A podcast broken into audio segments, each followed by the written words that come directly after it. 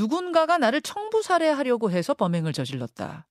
지금 지금 이렇게 피해망상적인 진술을 하고 있다고 해요. 대체 일면식도 없는 다중을 향하니 어처구니 없는 잔혹한 범행 어떻게 봐야 할까요? 경기대학교 범죄심리학과 이수정 교수 연결해 보겠습니다.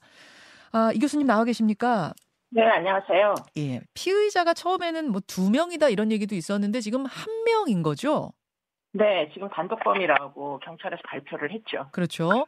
왜 두 명이란 이야기가 계속 나왔는가 봤더니 그 이제 목격하신 분들이 하얀 모자 쓴 사람을 봤어요. 이런 분들하고 까만 모자 쓴 사람을 봤어요. 이런 분들이 아. 막 섞여 있었는데 제가 나중에 보니까 이 최 씨가 하얀 모자, 하얀 야구 모자를 쓰고 그 위에다가 까만 후드 모자를 더 덮었었더라고요. 아, 그래서 예, 예. 그래서. 어떤 분은 하얀 네. 모자를 봤다, 어떤 분은 까만 모자를 봤다 이렇게 된 건데 피의자는 네. 한 명인 걸로. 네, 네, 네. 지금 어떤 사람으로 알려져 있습니까? 지금 23살 먹은 청년이고 배달업을 하는 사람이다 이렇게 알려지고 있는데 네. 그런데 그 외에 이제 이 사람이 뭐 정신 병력이 있었던 사람인지 아닌지 이런 것들은 아직 수사가 되어 있지 않은 것 같고요. 네네. 최소한 지금 경찰에서 이제 마약 뭐 검사를 해봤는데 간이 시약 검사에서는 지금 결과가 나오지 않았다. 음. 술은 마신 상태가 아니다. 이 정도까지가 지금 밝혀진 상황입니다. 아, 네. 마약도 간이 검사에서는 반응이 없었고 술도 네, 네. 마시지 않은 상태였다. 네, 네.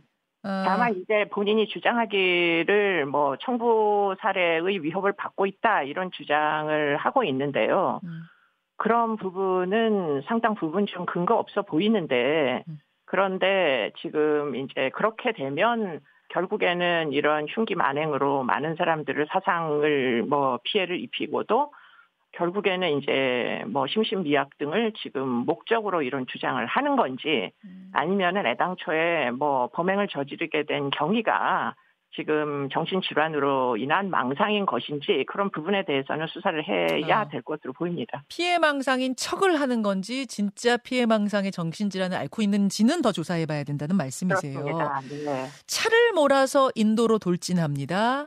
이것으로 다친 사람이 다섯 명이고요. 차를 백화점 출입구 앞에 세운 다음에 안으로 들어가요. 거기서부터 1층과 2층을 오가면서 칼부림 이렇게 다친 분이 아홉 명. 어, 사실상 테러다라는 말을 어제 경찰청장이 쓰던데요. 어, 사실상 테러다. 이건 어떤 의미일까요? 그러니까 이제 틀림없이 그 결과는 지역사회의 공동체에 아주 끔찍한 공포를 일으켰기 때문에 사실상 테러인 건 맞는데 음, 현재 우리나라의 테러 방지법은 사실은 이제 주로 내국인들에 의한 테러보다는 외국에서 이제 편입되는 이런 위험에 대하여 제재를 하도록 되어 있어서 예, 예. 지금 그 부분이 뭐 좀 다투어질 여지가 있고요. 테러 방지법이 적용되느냐 마느냐는. 어, 근데 문제는 지금 정신질환에 기인한 경우에는 지금 해당 사항이 없는 것으로 알고 있습니다. 그렇기 때문에 어, 이 역시도 지금 이 사람의 정신 상태가 영향을 줄 것이다. 이렇게 이제 보이는데 음, 지금 쟁점은 뭐냐면 이 사람은 지금 이런 그 동선으로 봤을 때 최대한 사람들에게 피해를 많이 주는 방법을 선택한 걸로 보이거든요. 만약에 차량으로 네. 이동을 했다 손 치더라도 주차장을 통해 가지고 지금 이 광장으로 편 뭐 이렇게 진입을 하는 경우에는 음. 중간 중간에 사실 차단될 개연성이 행동이 뭐 이렇게 그 방해받을 개연성이 굉장히 높잖아요. 예, 예. 그러다 보니까 가장 뭐 효율적으로 지금 가장 많은 사람을 광장에서 이제 해코지를 하려고 하면 차량으로 광장으로 직접 침입하는 게 음. 그게 가장 경로가 뭐 가까운 경로다 이런 판단을 한 것 같고요. 지금 흉기도 미리 준비해 간 걸로 예. 보여서 예. 이런 이제 계획적인 부분이 이게 지금 과연 조현병 환자들의 행위로다가만 이 설명이 되느냐 하는 부분에서 의문이 있고요. 잠시만요, 교수님. 그러니까 조현병, 정신질환을 앓고 있는 사람이 저렇게까지 치밀하게 최단거리 동선을 택하면서 사람들 인명살상도 다량으로 할 수 있는 이런 치밀한 계획 범죄를 저지르기가 아, 쉽지 않다, 흔치 않다 이런 말씀이세요? 그렇습니다. 상당히 어. 우발성이라는 게 이제 가자 가정이 돼야 되는데 지금 조현병은. 흉기도 사전에 미리 준비를 한 거잖아요. 네네. 더군다나 이제 그 목격자들에 따르면 도주를 아까 하면서도 흉기를 휘둘렀다고 하는데 예. 그럼 일반적으로 조현병 환자들은 현장에다 흉기를 떨어뜨리고 가는 경우들이 다수 존재합니다. 아니면 본인이 직접 끝까지 가지고 있다가 현장에서 검거되던가. 어. 예. 그런데 지금 도주하는 와중에 화분 뒤에다가 흉기를 뭐 일종의 이제 은닉하고 갔다 이런 종류의 이제 목격 진술이 있어가지고 아. 이 대목은 지금 확실하게 확인이 돼야 될 걸로 보입니다. 예. 만약에 그와 같은 이제 범행 이후에 어떤 음. 은폐의 시도 같은 게 만약에 있었으면은 음. 그러면 그거는 조현병 환자들의 이제 뭐 그 현장을 전혀 관리하지 못하는 그들의 이제 어떤 정신질환에 기인한 음. 보통 뭐 현장의 증거들이 그대로 남아 있거든요. 네. 그런 범죄하고는 좀 약간 양상이 다르다. 아. 지금 어쩌면 청부 살인의 위협을 받고 있다는 게 사실 갑자기 꾸며낸 그런 거짓말은 아닌가 이런 부분이 사실 의심이 되고 있는 뭐 측면이 있는 거죠. 피해망상인 척, 그러니까 조현병인 척, 정신질환을 앓고 있는 척 할 가능성이 상당히 있으니 그 부분을 확실히 좀 들여다 봐야 된다는 말씀이십니다. 그렇습니다. 그 이제 묻지마 범죄라는 측면에서 일면식도 없는 다중을 대상으로 한 무차별 범죄라는 측면에서는 얼마 전에 있었던 그 신림동 흉기난동이 떠오르거든요. 네네. 모방 범죄라고 봐야 되나요? 어떻습니까? 뭐 수법은 수법은 얼마든지 모방할 수 있습니다. 뭐 사람이 많이 모이는 곳에서 흉기를 저렇게 갑자기 휘두르면 많은 사람들이 다치는구나 이런 것들은 충분히 뭐 어떤 동기가 있는 사람들에게는 뭐, 뭐 중요한 정보 트리거 이런 것들이 될 수 있는데요. 네. 그런데 문제는 지금 이게 그 전적으로 슬림력 사건을 모방했느냐 그건 그렇지 않은 것 같기도 합니다. 왜냐하면 음.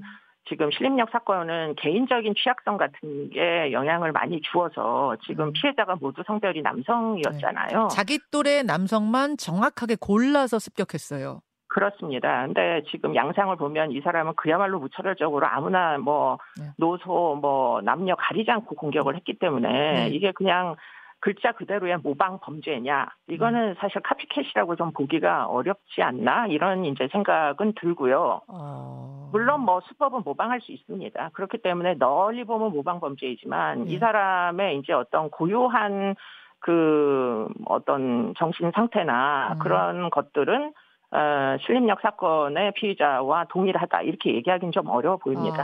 아, 수법은 모방할 수 있지만 지금 자기 또래 남성, 남성만 정확히 골라서 피습한 그 사람의 그 범행 동기, 범행의 어떤 자극과 이 사람의 것은 분명히 다른 것이다. 그렇게 그렇게 보시는 거군요. 왜, 이 사람 그럼 왜 이랬을까요? 청부 살인을 누군가한테 당해서 내가 피해 망상에 의해서 이렇게 했다가 아니라면 아니라고 가정한다면 이런 짓을 왜 합니까? 그러니까 애시 당초에 이 사건이 만약에 정신질환자의 기인한 사건이 아니라면 예. 그렇다면 이거는 10번의 지금 살인 예고글이 올라오고 있잖아요. 예.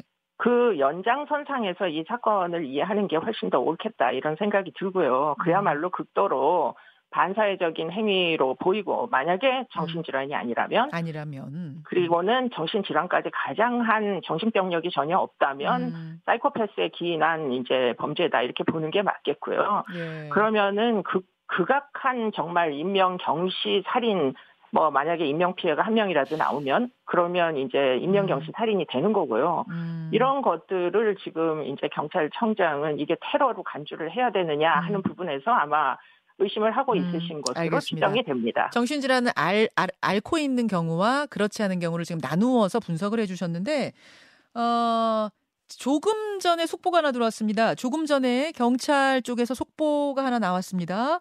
분열성 성격 장애로 지금 경찰은 보고 있군요. 이 조금 더 긴, 긴 내용이 있나요? 분열성 성격 장애 진단을 받은 기록이 있다는 겁니까? 아니면 경찰이 그렇게 파악했다는 겁니까?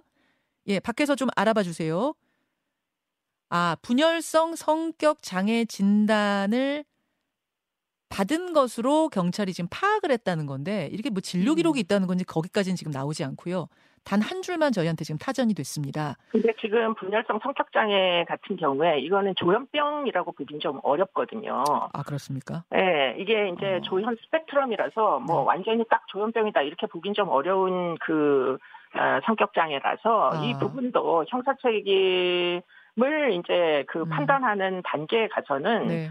에, 조현병이 아니기 때문에 네. 그렇기 때문에 책임 능력이 있다고 판단할 개연성이 굉장히 높습니다. 그렇군요. 이거는 확실한 조현병이다 이런 건 아니고 스펙트럼의 범주인 거고 지금 이 경찰이 그냥 그렇게 판, 파악을 한다는 얘기인지 병원 기록이 있다는 건지도 정확치 않아요. 이건 단정할 수가 없는 것 같습니다.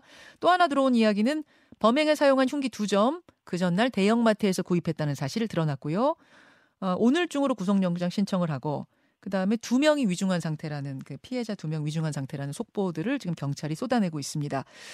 교수님, 네, 제가 또 궁금한 거 하나는 네, 네. 이 최모 씨, 범인 최모 씨, 검은색 선글라스를 끼고 검은 후드티에 검은 모자 뒤집어 쓰고 검은 바지 입었습니다. 마치 일부러 색깔을 맞춘 듯한 느낌도 들거든요. 이 이것도 어떤 의미가 있을까요? 뭐 요즘은 그 코로나 끝에 검은색 마스크가 한동안 유행을 했었잖아요. 예, 예. 그렇기 때문에 뭐 지금 검은색을 모두 입었다라는 건 사실 큰 의미는 없을 수가 있는데요. 그러나 그럼에도 불구하고 지금 경찰이 만일 이게 정신병력에서 나온 진단명이라면 분열성 성, 저, 그 성격 장애라는 게 그 분열성 성격 장애는 사회적으로 전혀 어울릴 수가 없어요. 그렇기 때문에 굉장히 은둔하여 뭐 음. 아주 비밀리에 자기 세상에 갇혀서 지내는 사람들이 개연성이 높아서 음, 그런 사람들은 또 특히 뭐 지금 화려한 옷이나 자신을 드러내는 이런 옷들을 입지 않습니다. 음, 어. 그런 것들과 뭐 관련을 지어볼 수는 있겠죠. 그게 지금 자신의 그 정체가 탄로날까봐 뭐 이렇게 변장을 했다 이렇게만은 볼 수 없는 측면이 그렇죠. 있다는 말씀이죠. 아니, 대나 저런 저 화난 에, 상황에서 한복판에서 흉기를 휘두르면서 아 내가 신분을 숨겨서 어떻게 나중에 꽁꽁 숨어 살아야지 이런 건 아닐 거 아니에요. 그렇죠. 그러니까 전 네. 이해가 안 가더라고요. 왜, 왜 저렇게 다 가리고 저러고 있지? 저게 이해가 잘 안 가던데. 혹은 그게 예. 그게 아마 그 분열성 성격 장애와 상당히 연관성이 있는 그런 그 특성의 개연성은 충분히 있습니다. 아 그런 면도 봐야겠군요. 그 오리역에서 어 오늘 오늘 오리역에서 칼부림하겠다 이런 예고글이 어제 올라왔어요. 이러 이 이건 지금 어떻게 봐야 됩니까?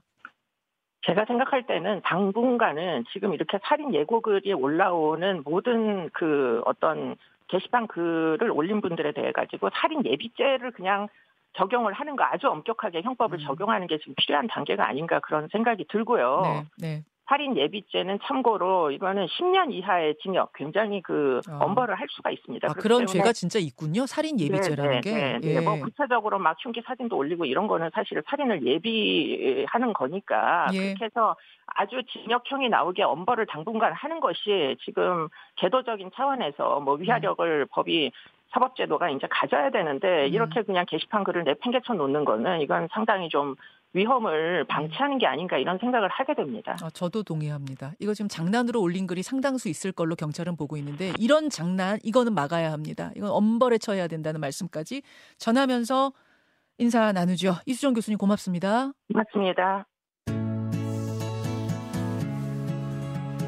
김현정의 뉴스쇼는 시청자 여러분의 참여를 기다립니다. 구독과 좋아요, 댓글 잊지 않으셨죠? 알림 설정을 해두시면 평일 아침 7시 20분 실시간 라이브도 참여하실 수 있습니다.